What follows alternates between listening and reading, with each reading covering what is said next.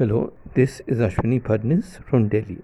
This podcast is on the government's latest decision to allow the market to determine the enterprise value for those interested in bidding in Air India. Is this a good move from the side of the government? From the government's perspective, it is because it brings in greater transparency and allows the market to determine what the enterprise value should be. It should be remembered that the government is looking at a loss of about 8,000 crores, which it will have to fund during this current fiscal year alone. In the next two years, they might have to put in as much as $3 billion into Air India to keep it going. So, what are the pitfalls? This is just one aspect of the entire story.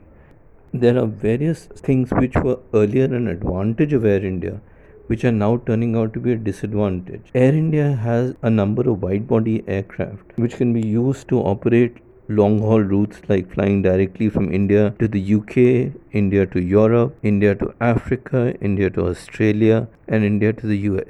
The problem here is that the pandemic has destroyed this kind of travel, and most global agencies admit that this market will be the last one to open out which is still several years out. There's also the issue that the government is talking about allowing disinvesting totally, but there are several challenges as well. Like, will the new owner also have to undertake and fulfill the contracts that have been signed with the various unions? Then there is the issue that Air India has wide body, but they are quite old.